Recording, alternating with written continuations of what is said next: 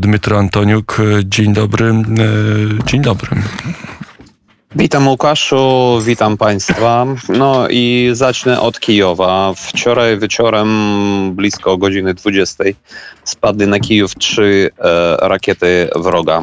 E, spadły na jedną z centralnych dzielnic tego miasta. Ja akurat siedziałem u siebie na e, kuchni i słyszałem te wybuchy. E, mój kolega i przyjaciel Paweł Babałowicz też e, w, te, w, ten, w tym momencie był E, w Kijowie i był bliżej tego miejsca, gdzie spadły te rakiety i, i słyszał to bardzo.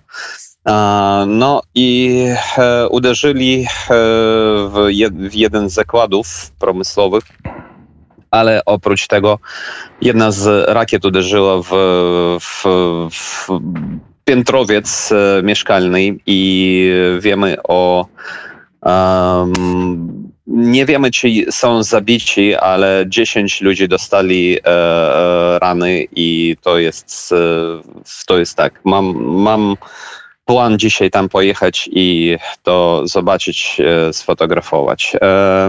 ważne, że e, jeszcze jedna rakieta została zastrzelona nad Kijowem. Ważne, że e, to uderzenie rakietowe w Moskale zrobili w tej chwili, kiedy w Kijowie przybywa e, przewodniczący ONZ Antonio Guterres i premier minister e, Bułgarii.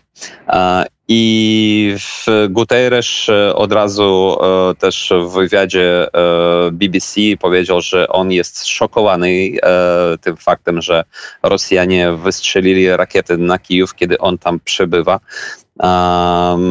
I no po prostu, że jest zszokowany. To samo napisał u siebie w Twitterze podobno pan Borrell z Unii Europej, Europejskiej. E, I w, co jeszcze e, dotyczące e, pana Guterresa i ONZ, że ta organizacja jest gotowa, za jego słowami, zacząć e, ewakuować cywilów, e, pozostałych cywilów z Mariupola. Tylko oczywiście czeka na pozwolenie na to Rosji. Jeszcze e, pan Guterres powiedział, że ONZ zaczyna wypłacać Ukraińcom gotówkę tym Ukraińcom, które, e, w, u których zniszczone są doma albo stracili swoich bliskich. E, robią to e, w współpracy z rządem ukraińskim. Przechodząc na teatr wojskowych, wojskowy, to na front, to Powiem, że najcięższa sytuacja jest na e, Donbasie. E, akurat w, mm, w obwodzie łuchańskim toczą się walki teraz o e, małą miejscowość, która nazywa się Orichowe. Wróg też próbuje parć z, z Iziumu w różnych kierunkach. Tam przebywa też, e, jest informacja, że przebywa tam e, mm, e, dowódca w ogóle sił zbrojnych Rosji, Gerasimow, w Iziumie, na, w obwodzie charkowskim teraz.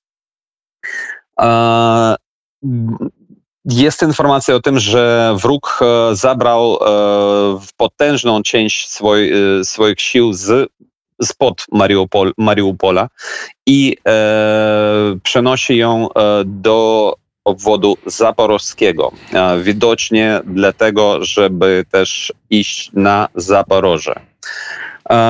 Wróg w obwodzie hersońskim nie ma postępu, nie ma skutków. Wojsko ukraińskie trzyma swoje pozycje. To samo można powiedzieć o sytuacji wokół Charkowa. Nawet wczoraj Zbrojne Siły Ukrainy wyzwolili jedną małą miejscowość pod nazwą Kutuzivka. Mam nadzieję, że po naszym zwycięstwu ta nazwa będzie zmieniona.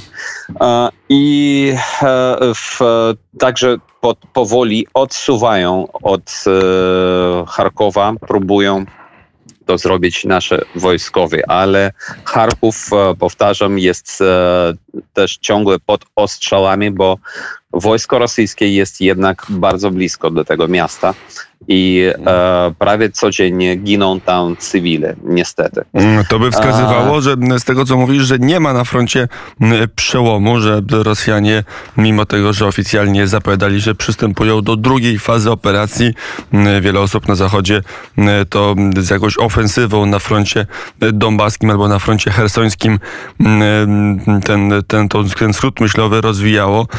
Tego typu przełamania nie ma, ale też nie widać e, kontrofensywy wojsk ukraińskich. To by wskazywało, że jest pewna stagnacja. Żadna ze stron nie jest w stanie istotnie zmienić przebiegu wojny. Tak, e, to, mm, to z tym się zgadzam.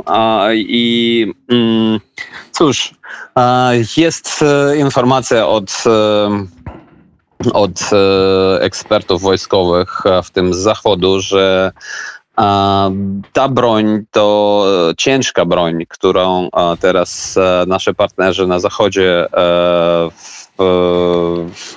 przenoszą na Ukrainę. Ona będzie w, e, w całości już dostarczona do nas, do wojska ukraińskiego gdzieś w połowie maja. I e, biorąc to pod uwagę, można e, też przypuścić, że e, kontrofensywa e, Zbrojnych Sił Ukrainy może nastąpić w czerwcu. Także trzeba też być e, realistami i zdawać sobie z tego sprawę. E, Natomiast wywiad amerykański teraz e, powiedział, że on e, widzi, że wojsko rosyjskie jednak e, trochę się uczy i widać, że walczy już bardziej efektywnie w porównaniu do tego, jak to było w marcu. Wykorzystując e, siły powietrzne i siły na ziemi.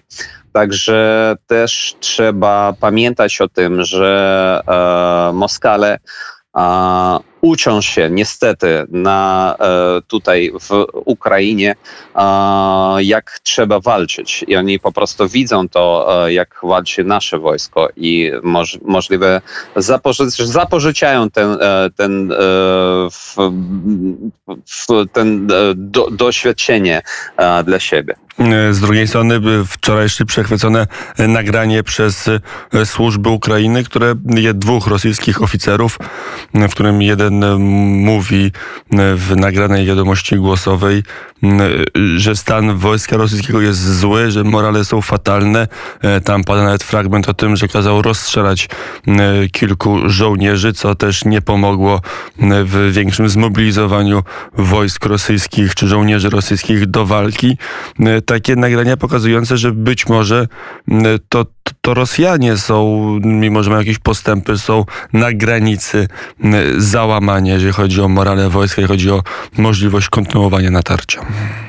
Mamy oczywiście na to nadzieję, ale z innej strony też pamiętać trzeba, że w, na froncie walczą nie tylko zmobilizowane tak przemocą, na przykład e, ludzi z obwodu Łuchańskiego, Donieckiego, z Krymu, z, też może być już niestety z ludzi Ukraińcy z okupowanych terenów e, hersońskiego, zaporożskiego i charkowskiego obwodów, ale też e, walczą i siły specjalne Rosji, które, którzy no, w, mają mieć doświadczenie e, w tym. Także tam też są fachowcy swoje sprawy, tylko um, no, bezład i e, korupcja totalna w, e, w wojsku rosyjskim są naszymi, ba, naszymi przyjacielmi teraz w tej chwili i na to e, możemy liczyć oczywiście też. Mm, Informacja sprzed trzech godzin. E, Pali się baza paliwowa rosyjskiej armii pod Donieckiem. E, To kolejno w tym razem nie na terytorium Rosji, ale kolejne ataki kiedy siły ukraińskie sięgają zaplecza logistycznego armii rosyjskiej. W tym wypadku bezpośredniego były wypadki e, dość głębokich ataków albo, albo sabotaży, albo przypadkowych pożarów e, w, z, w Rosji, tam gdzie były składy amunicji, tam gdzie były z, składy paliwa.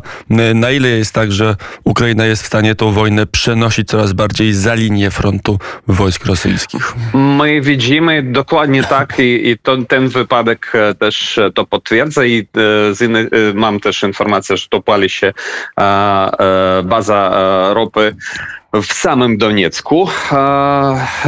Widzimy, że Ukraina jest w stanie to zrobić i też jest informacja, że w okupowanych te części, części zaporowskiego obwodu w wsi Jakimówka został e, wysadzony w powietrze e, most kolejowy, którym e, Moskale przerzucali swoje wojska dalej na front. I to zrobiło, zrobiły nasze, no, nasze wojsko, Wydział Specjalny oczywiście. Ale tutaj ważno podkreślić też, wczoraj też miałem okazję porozmawiać z wojskowymi tutaj w Kijowie i, w, I oni mówią o tym, że teraz czas najwyższy, żeby nareszcie e, w, skończyć się z e, Naddniestrzem. Naddniestrze to jest jak po prostu w, rak na, na, na, na tle, na, na ciele Ukrainy e, i Mołdawii.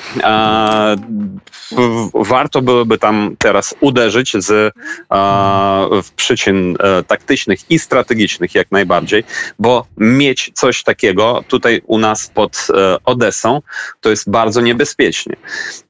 I ja jestem przekonany, że nikt by w całym świecie, oprócz Rosji oczywiście, nikt by na to nic nie powiedział, jeżeli by wojsko ukraińskie teraz tam weszło i zabrałoby, e, zabrałoby te, te tereny i, i e, po prostu e, już nie mielibyśmy, nie mielibyśmy tego zagrożenia z no do tego jeszcze jest oczywiście Kisieniów i Mołdawia, bo to jest region mołdawski. Trzeba byłoby zrobić to przy kooperacji, wsparciu, może wyłącznie siłami e, Mołdawii. Godzina 7.31. Dmytro Antonik był gościem Radia Wnet, ale temat temat Naddniestrza zaraz będziemy kontynuować na antenie Radia Wnet. Dzięki wielkie Dmitro i do usłyszenia.